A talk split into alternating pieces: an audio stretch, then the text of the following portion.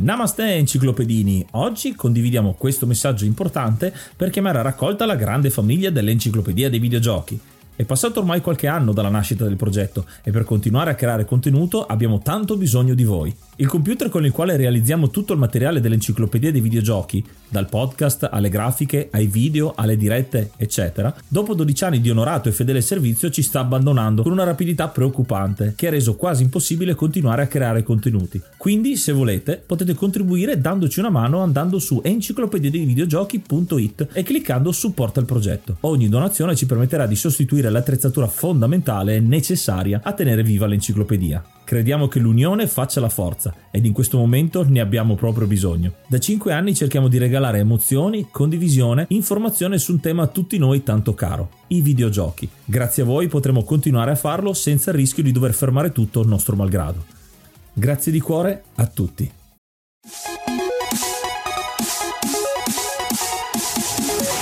Namaste e benvenuti ad un episodio bonus dell'Enciclopedia dei Videogiochi. Io sono Yuga. E io sono Ace e questo è il primo episodio di una nuova rubrica che abbiamo deciso di chiamare Guida al Romacking. Eh, romacking o Romacking è una cosa a cui io sono personalmente molto legato, eh, conosco diciamo questi individui che eh, faranno parte di questa rubrica da tantissimo tempo, ci racconteranno un po' questo mondo e eh, vedremo di raccontarvi che cos'è questa, eh, questa scena, questo ambiente. In questo primo episodio parleremo eh, a grandi linee in generale di cos'è il romacking, eh, di da dove nasce eh, e quindi un po' le, piantare i primi semi per chi non ha mai seguito questa scena del, del romacking. Quindi queste sono le prime, diciamo il primo tutorial introduttivo sull'argomento. Ecco, partirei col presentarvi i nostri ospiti. Alcuni sono delle voci che già conoscete, partirei da Clomax che è stato nostro ospite quando abbiamo parlato di Secret of Evermore, una delle sue traduzioni appunto è iniziato maggio, quindi aggiorniamo l'elenco e ringraziamo l'hard mod Cry King e i normal mod Rick Hunter, Groll, Don Kazim, Lobby Frontali, D-Chan, Blackworm, Stonebringer, Baby Beats, Belzebrew, Pago, Strangia, Numbersoft, Sballu17, LDS, Brontolo 220, Dexter, The Pixel Chips, Ing Bastard, Vito M85, Noobswick, Eppers, Vanex Abadium e Nikius89. Se vuoi entrare anche tu nel gruppo dei mecenate, vai su enciclopedia dei videogiochi.it, clicca supporta il progetto e tramite la piattaforma Coffee potrai avere accesso ai nostri video backstage, allo store e anche al feed podcast senza pubblicità. Eh, e del suo gruppo, bentornato. Ciao a tutti, ciao Ace, eh, benvenuti in questo primo episodio. Ecco, insieme a te abbiamo Ombra, un'altra conoscenza, è stato con noi per l'episodio su Super Mario RPG, il gioco molto bello e che ci ha messo tantissimo tempo per essere tradotto. Bentornato. Grazie, grazie a tutti. E insieme a voi ci sono tante voci nuove, alcuni li conosciamo già perché appunto ci abbiamo già chiacchierato. Eh, facciamo un giro di presentazioni. Partiamo con Rio Azuki. Ciao, buonasera a tutti. Sono, in realtà sono nella scena da tanti anni, ho avuto una lunga pausa e non ho mai combinato nulla. In realtà importante, grazie per l'invito e nella vita faccio tutt'altro. Poi con noi c'è anche Infrid, benvenuto. Eh, grazie per avermi invitato Ace. E poi abbiamo anche Brisma, bentornato, benvenuto. Grazie Ace, un piacere essere qui con voi. Io sono Brisma, mh, mm, seguo la scena del Romaking credo dal 2000-2001 più o meno quindi diciamo sono della vecchia guardia.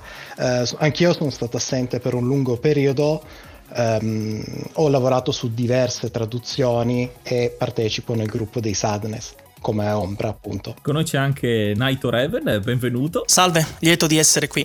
Sono un traduttore e un editor grafico. La mia prima traduzione è nata con Ace Combat 3 Electrosphere, nonché il mio gioco preferito. Eh, ero diciamo um, una persona noob nel mondo del romacking, infatti ho cominciato a scoprire più cose col passare del tempo e insieme al mio collega Infrid, nonché mio carissimo amico, siamo riusciti a portare un progetto dopo sei lunghi anni e quindi sono ancora qui a imparare tante altre cose insieme a voi. Grazie e infine abbiamo Raviolo. Ciao a tutti, grazie per l'invito. Io, vabbè, io diciamo ho cominciato da, da poco, penso di essere il più, il più piccolino qui proprio anche a livello di, di esperienza, e, però mi fa molto piacere insomma di essere qui, grazie. Ecco, come avete sentito, tante persone di tanti livelli di esperienza diverse, anche tante età diverse avete eh, tra di voi, unite da questa passione per eh, romacking. Uh, Clomax, vuoi darci una definizione di secondo te che cos'è romacking, visto che tu sei gestore anche del sito appunto romacking.it? Sì, eh, io eh, parlo per quanto riguarda la scena italiana, per quanto riguarda la scena internazionale credo sia nata un pochino prima. Io eh, nasco perché eh, visitavo il sito dei Sadness City che sono un gruppo di pionieri eh, del romemaking in Italia. Da allora, da circa più o meno 22 anni, porto avanti questa specie di, di, di portale dove fondamentalmente fa da archivio a tutte le traduzioni che sono uscite di tutti quanti, tutti quanti i gruppi. Quello che secondo me è il romemaking, ma quello che definisce shadow è semplicemente la passione di alcune persone di riuscire a fare del reverse engineering fondamentalmente di vecchie ROM perché inizialmente di quello si, uh, si trattava perché probabilmente il movimento è iniziato quando uh, le ISO della PlayStation ancora ancora non erano state modificate. Quindi si tratta di fare reverse engineering sulle ROM, cercare di capire come, come funzionano, cambiarne la struttura e in alcuni casi stravolgere, non so, la, la grafica, la, la, colonna sonora o nel caso che accomuna un po' tutti quanti noi, tutti presenti oggi, modificare i testi del gioco in modo da poterli tradurre in una lingua più comprensibile. Ecco, molto interessante il fatto eh, che, come hai appena detto, il fatto di tradurre i giochi nel, nella nostra lingua, in questo caso l'italiano italiano. La cosa che mi è sempre incuriosito è che già l'hai introdotta anche tu, il fatto che comunque sia un,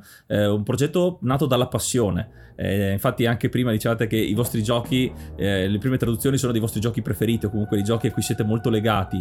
E è, quella, è quello il punto di partenza per iniziare, eh, che ha dato la spinta per iniziare questo percorso di traduzione, di romacking, proprio eh, non tanto quello di divulgazione, ma proprio per ehm, la passione personale che poi ha preso via via il, il là. Eh, ad esempio, Ombra, tu cosa, cosa, mi dici? Sì, come già avevamo anche parlato eh, nel, nel, podcast che avevamo fatto insieme, eh, credo che un po' tutti nella scena del Roma King sono stati spinti dalla voglia di, di vedere il loro gioco favorito tradotto. Eh, che nel mio caso eh, era stato Super Mario RPG, anche se alla fine è stato forse uno degli ultimi progetti che ho completato, però penso che un po', un po tutti mh, mm, su questo pannello e abbiamo iniziato nella stessa maniera, insomma. Sì, è molto interessante perché eh, si tratta eh, di tradurre giochi che non sono stati tradotti, appunto, partendo da eh, ROM. Eh, se pensiamo a quello che è l'evoluzione dei videogiochi eh, degli anni 8 bit, 16 bit, poco prima diciamo che eh, c'erano diversi giochi tradotti nelle, nelle 5 lingue europee, eh, mi vengono in mente tantissimi esempi eh, che noi abbiamo incontrato su piattaforma Amiga, c'erano tanti giochi effettivamente tradotti, ma perché la scena Amiga era una scena puramente europea, eh, mentre eh, a livello giapponese, a livello eh, americano, diciamo che c'era poca voglia di reimportarli nel mercato europeo perché era un mercato più di nicchia, ecco eh, viene da dire. Per quello ci sono tantissimi giochi che non hanno la traduzione in italiano e eh, grazie a voi, grazie al vostro lavoro, insomma ce ne sono tanti. Recentemente abbiamo parlato con Vecna, appunto un altro traduttore, con lui abbiamo fatto un episodio su Lupiro e ci ha parlato della scimmia che gli è salita proprio perché gli è piaciuto un videogioco, doveva assolutamente tradurlo. Eh, lui è appunto più specializzato in giochi indie moderni, chiamiamolo così, eh, non sui giochi retro, però si vede come c'è questa cosa eh, che vi, lega, che vi lega un po' tutti tutti. Eh, volevo interpellare Raviolo, secondo te tu che sei un po' l'ultimo arrivato, chiamiamolo così, un po' il più giovane eh, da questo punto di vista, che cos'è che ti ha attirato a te di questo mondo? Beh, in realtà alla fine il discorso penso che non sia cambiato, anche se sono passati tanti anni, è sempre, è sempre un discorso di, di, passione. Io pure ho iniziato con un videogioco che eh, appunto mi piaceva tanto, che era Faxanadu per il NES e mi ricordo che appunto sono andato a vedere tra i testi se si poteva modificare e ci sono riuscito insomma senza grandi conoscenze tecniche. Quindi ho tradotto quello e poi col tempo insomma sono, sono, arrivati altri progetti sempre giochi che mi piacevano ma di base ho iniziato così sempre per passione perché un gioco che mi piaceva volevo tradurlo. E di base è quello che, che, poi spinge. Io invece volevo tirare in ballo eh, Night Raven e Infrid. Il fatto che dicevi prima che il, il, progetto ci avete messo anche diversi anni per portare a termine un progetto, questo implica appunto che le traduzioni eh, non sono un processo immediato, facile, soprattutto con titoli molto eh, impegnativi come può essere un RPG o un JRPG.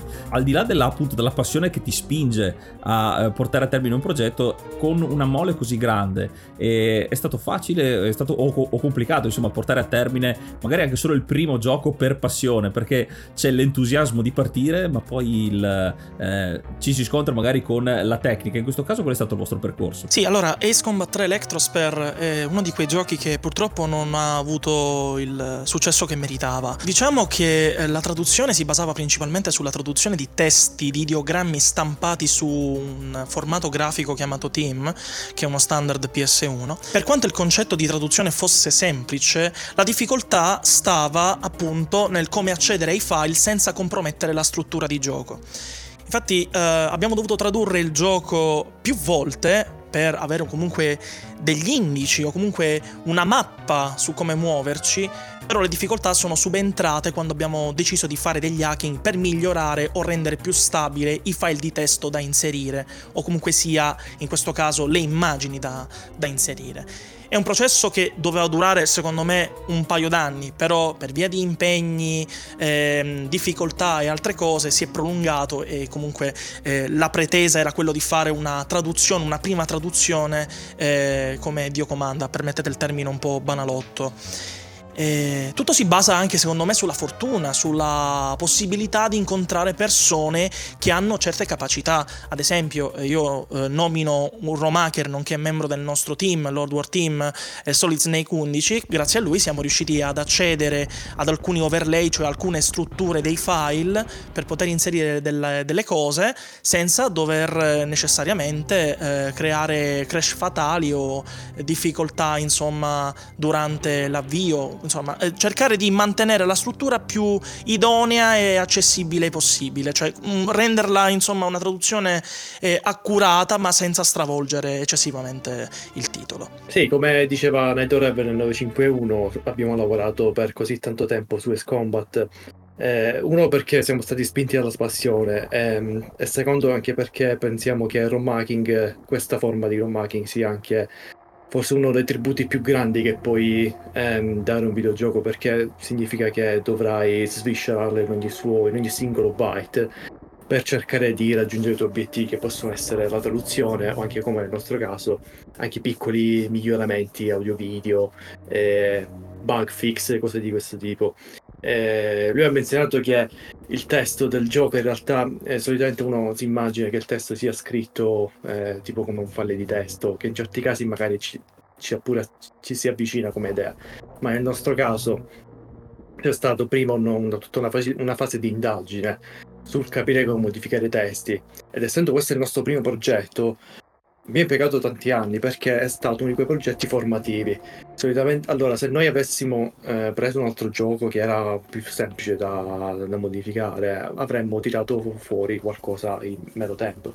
E siccome ci siamo, ci siamo scelti Ace Combat, che è uno di quei giochi uh, di fine era per l'era PlayStation, quello che è successo è che è, è stato capire come modificare il gioco in realtà eh, anche noi ci siamo evoluti sia come abilità programmazione, come abilità di investigazione, perché si va presto a dire è un'operazione di reverse engineering, ma quello che in realtà si va a fare è tutta una fase di indagine, di cercare di scardinare quella tabella di numeri che tu hai davanti con un editor esadesimale e capire esattamente quello cosa fa, cosa fa questo, allora magari cerchiamo di modificare.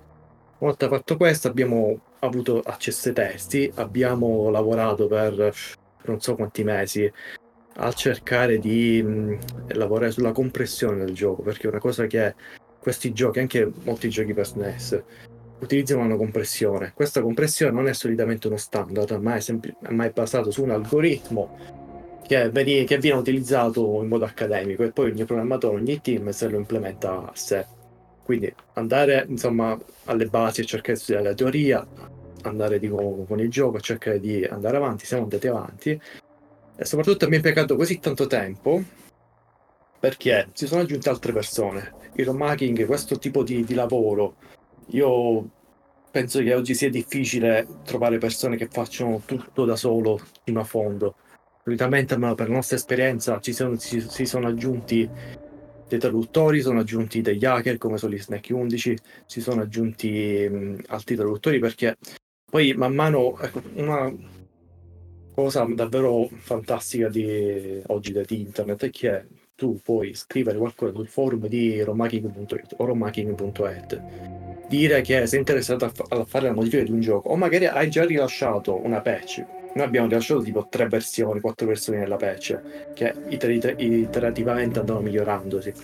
E poi si sono aggiunte persone, si è aggiunto un team di ragazzi, ragazzi spagnoli, il Ducci che dubito, dubito ci segua però un po' sotto lo stesso che voleva tradurre il gioco in spagnolo e ha detto benissimo uniamo le forze. E da lì abbiamo capito che potevamo fare di meglio. Abbiamo cercato anche lì per lì un, un nuovo traduttore per i testi giapponesi. E l'abbiamo trovato fortuna siamo stati miracolati. E, ehm, e poi abbiamo cercato di fare questa traduzione in tre lingue l'italiano inglese e spagnolo, avendo un solo traduttore che poteva tradurre i testi dal giapponese all'inglese, ma facendolo con metodo. Noi quando abbiamo iniziato il progetto abbiamo chiesto guarda, eh, per favore fai la traduzione dei testi in modo che sia il più, più prolisso possibile, aggiungi note sul perché hai utilizzato questi termini, aggiungi note su come parlano queste persone, aggiungi note su magari il contesto, qualcosa di che bisogna chiedere a noi, noi siamo la gente che sa la lore, eh, e poi da lì abbiamo, siamo riusciti ad adattare i testi, a localizzarli, a caratterizzare i personaggi per tutte e tre le lingue. Anche per questo abbiamo impiegato tanto tempo. Ed è fuori è venuto un lavoro lungo perché abbiamo finito la traduzione la prima volta, sono entrati in gioco altra gente nel team, vabbè rifacciamo, miglioriamo ancora di più, iterativamente. E finché non siamo arrivati all'ultima iterazione, cui sto lavorando ancora un'altra iterazione ancora, però insomma successivamente poi vedremo di, se ci sarà tempo, modi di rivisitare il mondo di X-Combat e di rifare traduzioni, però nel mentre comunque siamo sempre a, a lavorare come una cosa nostra dalla passione, non è che siamo là focalizzati sempre su X-Combat, domani ci viene lo schiripizzo. Ah, guarda, facciamo una, un doppiaggio amatoriale di Tomb Raider 1. Sì, dai, vediamo che possiamo fare. che caso fortuito. esatto. Oppure, sai che c'è? Siccome poi ovviamente inizi a conoscere la gente, la gente online, ehm, magari ti viene a chiedere qualcosa. Ad esempio, abbiamo collaborato con, uh, con il Ducci eh, su Silent Hill 2, su Silent Hill 2 c'era un problema sui testi, perché la modifica dei testi era fatta con eh, un tool proprietario, proprietario io intendo senza disponibilità del codice sorgente, senza possibilità di modificare, che era problematico da, da, da usare. E quindi si avvicina un altro macchina e fa guarda sarebbe utile se potessimo lavorare su questo formato dei testi e fare un dump export dei testi in modo da poter rendere facile la vita ai traduttori e abbiamo collaborato insieme, ho sviluppato un paio di tool. Un caso simile, eh, sempre grazie alla, alla community romhacking.it, serviva un altro romhacker, un, tool per modificare texture del Nintendo 64 o una particolarità, ottimizzazione effettuata solo per quel gioco e per quella marca di, tra virgolette, marca di giochi. L'ho sviluppato, insomma abbiamo collaborato, è sempre un po' un'attività divertente, quindi non è solamente la traduzione di per sé, è anche sei un ascoltatore da Spotify, allora puoi consigliarci un gioco rispondendo alla domanda direttamente sotto ogni episodio. Il tuo commento potrà far parte dell'enciclopedia dei videogiochi. E già che ci sei, magari ci lasci anche 5 stelline. Che ne dici? La sfida tecnica, allora nel mio caso anche la sfida tecnica, perché sono tipo per contare anche su persone che possono fare traduttori, quindi conosco, conosco il linguaggio meglio di me. Posso fare affidamento su chi revisionerà eh, il gioco e la patch, che sono i fan quindi tu trovi un fan di Ace Combat, trovi un fan di Tomb Raider, lui quel gioco te lo sviscererà, ti farà un quality assurance che si, son, si, son, si sognavano. Eh, quindi poi tu ti puoi con, con, concentrare sui tool, su, sul workflow, sul processo, sulla gestione, su tante, tante, varie cose. È un bello sforzo collettivo e tra l'altro internazionale perché nonostante la traduzione eh, sia in italiano quella a cui vuoi arrivare, in realtà se si tratta ad esempio di un gioco giapponese, il tradurlo in inglese e poi riesportarlo nelle altre lingue è un, uh, un lavoro internazionale di cooperazione, c'è tantissimo di cooperazione, eh, già il fatto che siate in tanti è insomma un simbolo uh, di questa cooperazione continua. Oltre alle traduzioni vorrei parlare brevemente anche uh, di che cosa è il romacking al di fuori diciamo della traduzione. Prima si è parlato di... ci sono stati tanti termini tecnici che spero che spiegheremo via via nei vari episodi, dump, tool, sono termini che magari per voi suonano banali ma i nostri ascoltatori vogliono saperne di più insomma su queste cose, però intanto volevo soffermarmi proprio a livello generale su che cosa non è la traduzione eh, nel romacking avete parlato di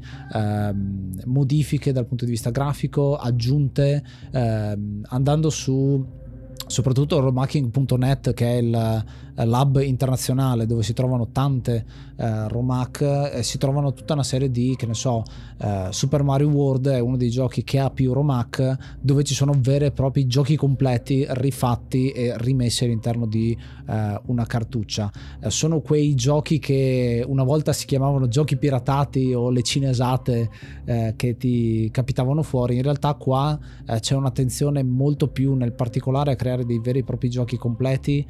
cito uno uno su tutti che a me è piaciuto tantissimo che si chiama Dinosaur Land eh, di Super Mario World ma anche Kaizo insomma ce ne sono veramente tanti eh, che sono venuti fuori e lì il trucco è eh, eh c'è un trucco e c'è un'opportunità il trucco è eh, il fatto che facendo questo reverse engineering riesci a capire come è stato creato un gioco e quindi riesci a riutilizzare quei tool per creare un uh, gioco nuovo, per fare una specie di Mario Maker in versione appunto eh, Super Nintendo, se parliamo di Super Mario World come esempio, e dall'altra parte il fatto che eh, la compressione di cui si parlava non sempre è un limite adesso, grazie all'emulazione c'è la possibilità di eh, espandere quelli che sono i limiti iniziali eh, e quindi è una, un enorme eh, spunto alla creatività eh, c'è qualcuno di voi che ha qualche romac in mente che vuole citarci magari giusto per dare qualche esempio ai nostri ascoltatori per capire cosa si può fare con questo mondo?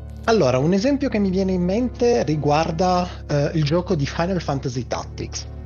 È un gioco uscito originalmente sulla PlayStation 1, quindi in metà anni 90.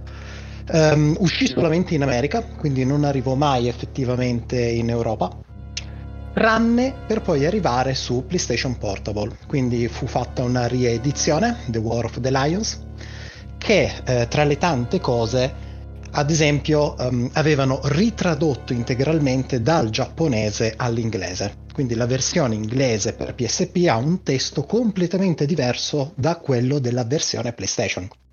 Un testo, tra l'altro, molto più lungo, molto più articolato, molto più complesso e ricercato confronto all'edizione di base. Non solo, ehm, malgrado fosse una riedizione, aveva anche introdotto ad esempio dei bug. C'è un famoso bug sulla versione eh, PSP che quando si vanno a lanciare ad esempio delle magie, il gioco rallenta, ma rallenta in maniera vistosa. Quindi proprio diventa più lento finché la magia non termina.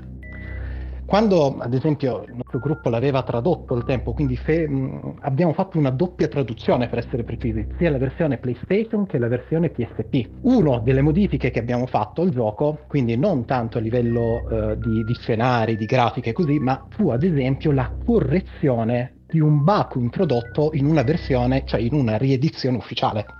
Quindi a volte eh, questi hack servono anche a correggere degli errori eh, fatti proprio dai, dai produttori di questi giochi.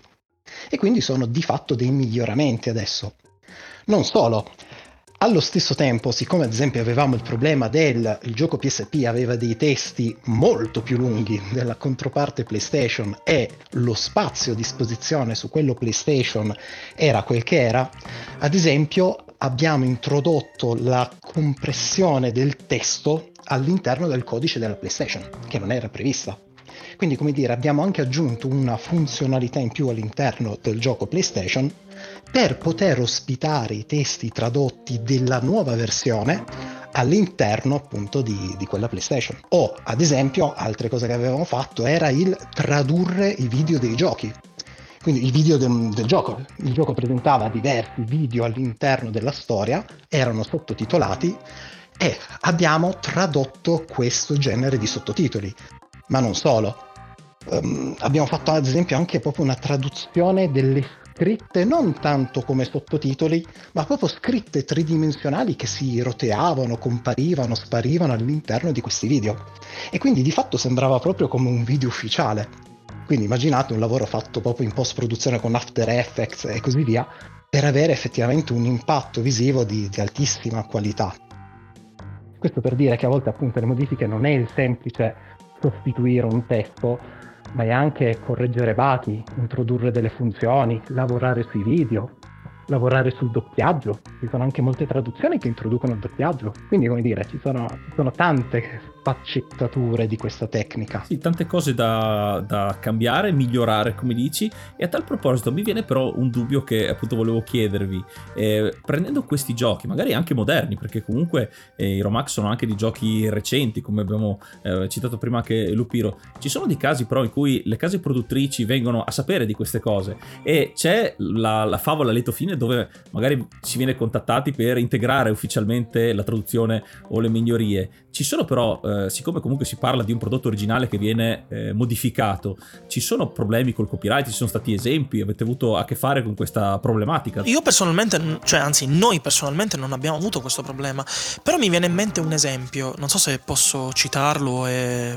ah, vado off topic, ecco. Vediamo se è lo stesso mio. The World Ends With You. Eh sì, praticamente i testi, cioè questo gioco è stato tradotto amatorialmente, adesso non ricordo più chi furono o chi fu il traduttore. Eh, è stato tradotto per Nintendo DS questo gioco perché uscì principalmente lì. Poi è stata fatta una ristampa su Nintendo Switch, correggetemi se sbaglio perché purtroppo su, su questo titolo ecco, ne so veramente poco. Eh, diciamo che la localizzazione ufficiale italiana ripren- riprendeva, cioè, um, anzi più che riprendeva, posso usare il termine copiava, però magari eh, fosse esagero, una traduzione amatoriale appunto effettuata da questo eh, traduttore. Ha creato, diciamo, un, un, certo... ha alzato un certo polverone, ecco, perché comunque è una cosa assai grave, ecco, di solito quando si parla di localizzazione italiana ufficiale, comunque una localizzazione itali- eh, italiana nella nostra lingua in maniera ufficiale, eh, in teoria si parte da zero, non si usano altre fonti, non, non, non si usano lavori fatti magari da fan, ecco, si, si, si parte praticamente da un lavoro di, di sana pianta, ecco. E quello è uno dei, degli esempi che appunto mi ha fatto un po' pensare, ma in quel caso il copyright su... In, uh, con chi interviene, ecco, con, con, quale persona interviene, ecco, diciamo, se va insomma a proteggere, a tutelare eh, l'opera effettuata dal traduttore ufficiale o quella amatoriale. Lì insomma un po' mi sono eh, documentato e ho cercato di, di, capire meglio la cosa, però poi le mie ricerche sono terminate perché il tempo era quello che c'era, insomma, e quindi non, non ho più proseguito. Però sì, come, come, copyright mi viene in mente quel gioco, non so se condividete un po' la, la mia idea. Ecco. Allora, io vorrei aggiungere che in realtà in 22 anni, 23 anni che, che esiste romaking.it non ho mai sentito nessuno aver problemi o uh, qualcuno che è stato contattato per uh, eliminare una traduzione fatta, un, uh, un hack creato. E devo dire che questa cosa è probabilmente abbastanza tollerata, anche perché in realtà non, non ci si lucra sopra, cioè quello che, che viene fatto la maggior parte dei romaker è un, un lavoro di, di, passione e nessuno vende nulla. oddio, ogni tanto qualcuno ha provato a vendere Uh, dei, dei, CD di Chrono Cross mi viene, viene questo esempio uh, con applicata la traduzione dei Sadness ma stiamo parlando veramente di, di pesci piccolissimi cioè gente che può, può, vendere soltanto una o due copie insomma. Per il resto a parte l'esempio di The World Ends With You uh, non, me veng- non, me ne vengono in mente altri di a lieto fine insomma. Negli anni devo dire che ci ho anche un po' provato a, a inserirmi, eh, soprattutto adesso che c'è la scena indie, a inserirmi come, come traduttore proponendomi per, per, qualche gioco abbastanza diventato abbastanza famoso che però, cioè, però non sono riuscito, non sono riuscito nel, nel mio intento, cioè, sono, stato sempre, sono stato sempre rimbalzato o ignorato. Quindi chi si avvicina a questo mondo deve anche, deve anche capire che è un bel passatempo, è un, un buon laboratorio per imparare tante cose, però difficilmente si riesce a trovare uno sbocco rea- reale nel settore insomma. Forse l'unica di noi che ci è riuscita è, è una che però traduce Virginia, che però lei traduce dal giapponese, quindi è l'unica che ha avuto un certo successo in questo senso. Diciamo delle skill più ricercate da quel punto di vista. Eh, aggiungerei un'altra cosa, che le, eh, gli hack che fate, le traduzioni, vengono distribuite così come sono, quindi non contengono effettivamente la ROM sorgente, che sarebbe eh, quella forse più eh, soggetto di copyright e di tutto quello che riguarda.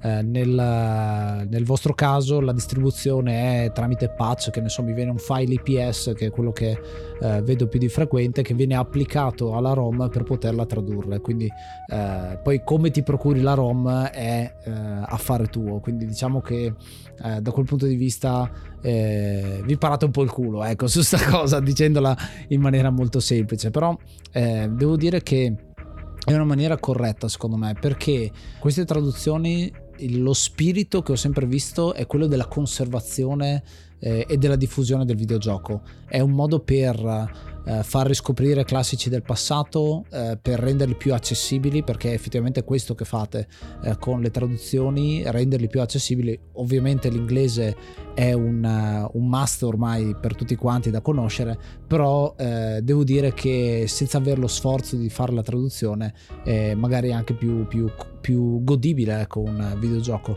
soprattutto se sono eh, videogiochi con eh, tanto testo, ecco, quello sì, perché pot- potrebbe anche essere eh, stancante e, usci- e, farti uscire dall'immersione che il eh, videogioco ti può dare. Quindi questo dà un po' infarinatura generale eh, di quello che è il mondo delle Romec. Eh, volete raccontarci un po' di altri progetti? Che ne so, Rio che hai parlato poco, vuoi parlarci di uh, qualcosa a cui hai partecipato? Eh, un po' più attivamente e magari diverso insomma, degli, dagli esempi che sono stati fatti fino adesso? Diciamo, la mia scuola per imparare tutto quanto è stato Super Metroid con uh, l'aiuto di Ombra. È stato un, un lavoro tecnicamente semplice, sarebbe stato un lavoro tecnicamente semplice, eh, con un po' di esperienza alle spalle. A me è servito tantissimo. Eh, per imparare tutto quello che potesse essere la lettura del codice e come modificare attivamente poi uh, il gioco e la traduzione alla fine è stata poi una, una conseguenza di tutto quanto e lì è stato relativamente appunto semplice perché c'era già un decompressore disponibile e si trattava semplicemente di modificare i testi che anziché essere dei normali testi erano stampati a grafica. Uh, ultimamente, molto ultimamente, nell'ultimo anno, anno e mezzo, sto collaborando con un altro ragazzo uh, su un hack uh, di Final Fantasy VI, Brave New World, e lì si sta lavorando tantissimo sulla modifica delle finestre, dei menu, eh, si è lavorato sull'estensione delle stringhe di testo, si è lavorato sulla modifica di alcune grafiche, eh, abbiamo lavorato e implementato alcune funzioni che inizialmente non c'erano, eh, come ad esempio eh, quanti quanti punti bonus ti danno i vari Esper che vengono equipaggiati, e, e via dicendo.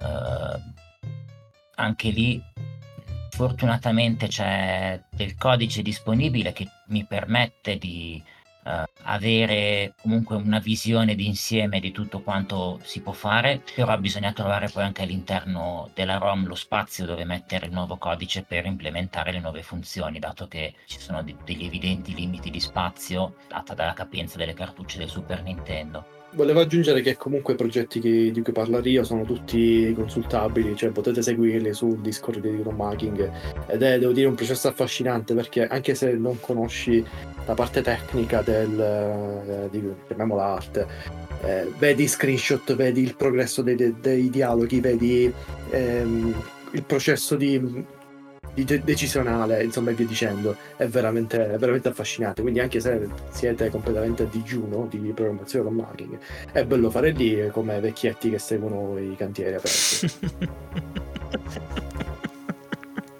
Eh, concordo perché eh, vedere gli screen di Rio e di Jens eh, sono fantastici, cioè, vedere i loro progressi, vedere appunto quanto, appunto, eh, quanto vanno avanti ecco, con, la, con le, no, le, loro scoperte, ecco, affascina e forse sale anche un peletto un po' l'invidia perché ad esempio io non sono romaker, però sarebbe fantastico avere tipo l'1% delle loro, delle loro abilità, ecco.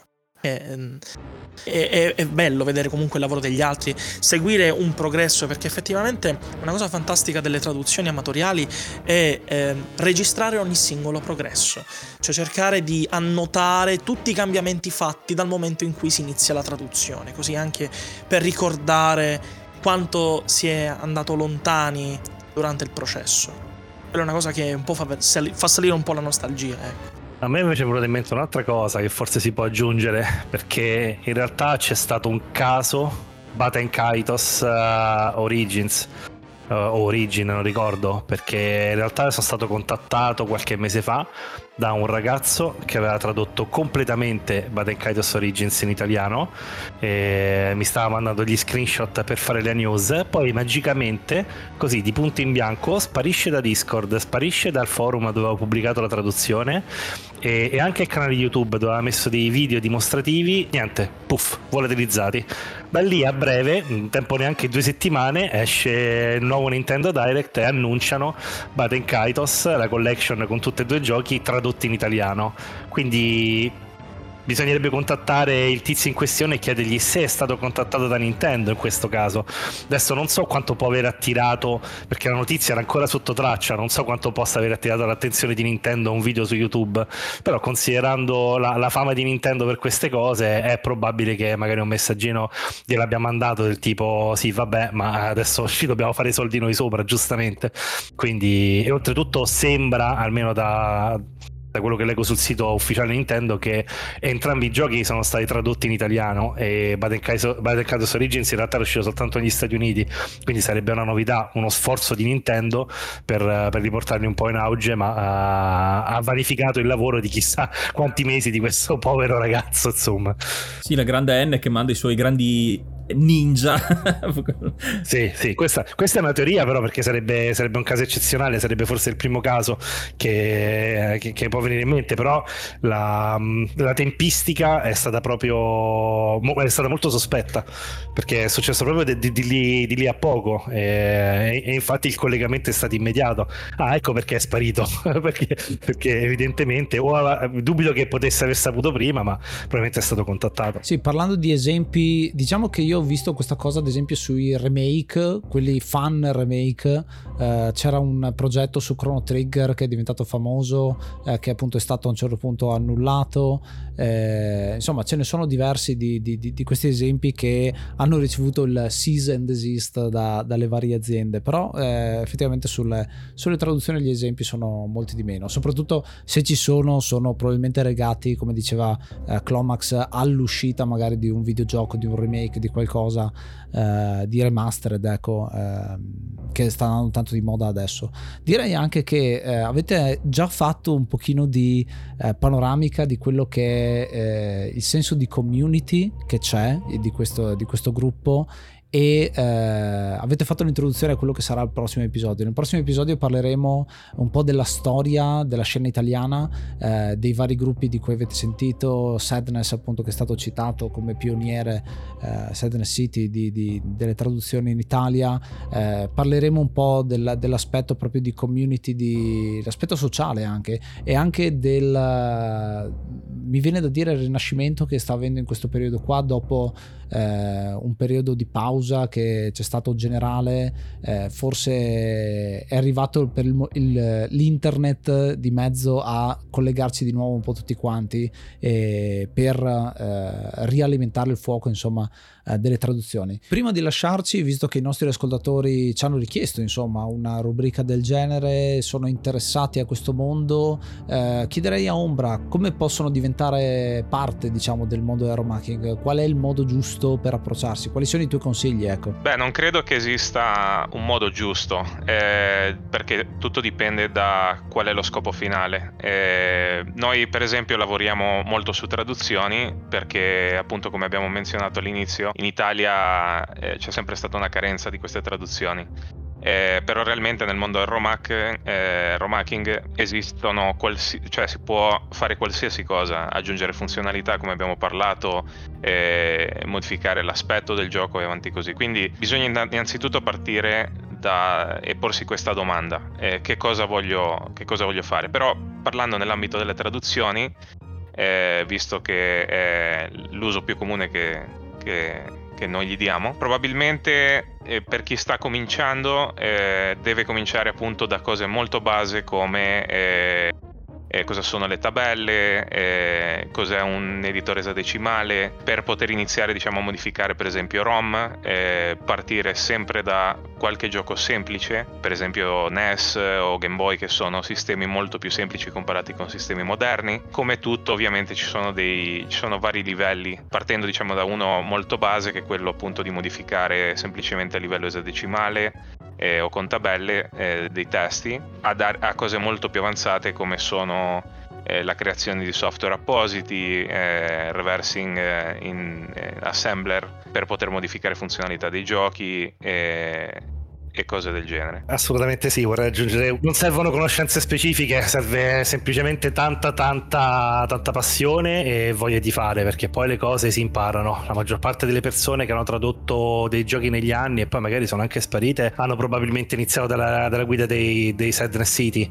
Adesso abbiamo un canale Discord dove molti di noi sono a disposizione di chi vuole imparare. Eh, l'importante è sapersi porre nel modo giusto, con educazione, e il resto viene da sé. Noi siamo sempre disponibili e aiutiamo chi ha buona volontà, insomma. Quindi non abbiate paura di cimentarvi in questa nuova avventura se volete farlo e ovviamente noi lasceremo tutti i link eh, a disposizione in descrizione dell'episodio. Anche se non siete programmatori o non siete avvezzi a modificare i codici binari, potete sempre comunque unirvi alla community se siete fan di qualche gioco in particolare che qualcuno ci sta lavorando, quindi potete proporvi come, come tester, potete proporvi come eh, traduttori, perché fare la traduzione bene e fare la programmazione bene sono due cose diverse. Eh, potete anche aiutare in vari modi, di, anche con, eh, se siete bravi nella grafica, con Photoshop, potete aiutare a modificare la grafica, se siete bravi con eh, editing video, potete aiutare la gente, progetti a, a, ricreare in certo senso, anche in certi casi, i video del gioco con le traduzioni o comunque migliorarle. Insomma, è anche una disciplina che attraversa varie, vari settori, anche di più disparati. E man mano che le console si vanno evolvendo, non è solamente la tile, non è solamente... Ehm, lo sprite, ma anche tipo dalla PlayStation a salire. Possiamo anche, possiamo avere anche, bisogno di qualcuno che sia capace a fare un messaggio audio. Perché, ad esempio, Raviolo ha fatto pubblicato un doppiaggio per un gioco, e magari ne parlerà la prossima volta. Dove sono, sono necessarie competenze audio.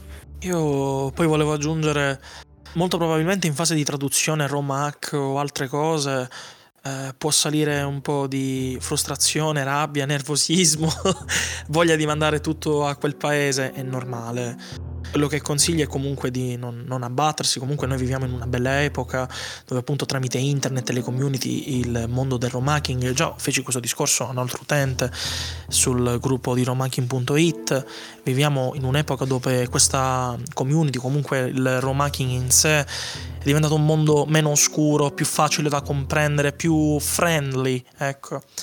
Quindi uh, non bisogna mai arrendersi quando ci sono degli intoppi, bisogna ragionarne con calma e magari chiedere aiuto, non c'è nulla di cui vergognarsi secondo me. Infatti noi abbiamo fatto così, quando abbiamo avuto degli intoppi con la nostra traduzione abbiamo trovato una persona capace e ci ha aiutato notevolmente comunque a portare il progetto a termine. Bene, un sacco di argomenti per iniziare questa nuova rubrica che eh, si divide sia dalla difficoltà comunque tecnica, perché stiamo parlando comunque di eh, competenze per eh, esportare da un gioco, modificare e eh, ripubblicare, ma anche la leggerezza, se vogliamo, il, dal punto di vista sociale, il, lo scoprire la community, la condivisione e l'aiuto che c'è sempre eh, e che è una cosa molto positiva. Noi ci riascoltiamo al prossimo episodio, sarà ricco di contenuti sul Romacking e io sono Yuga. Io sono Ace. Io sono Ombra. Io sono Ryazuki. Io sono Prisma. Io sono Raviolo. Io sono Infrid. Io sono Clomax. Io sono Naito Raven. Namaste and be brave.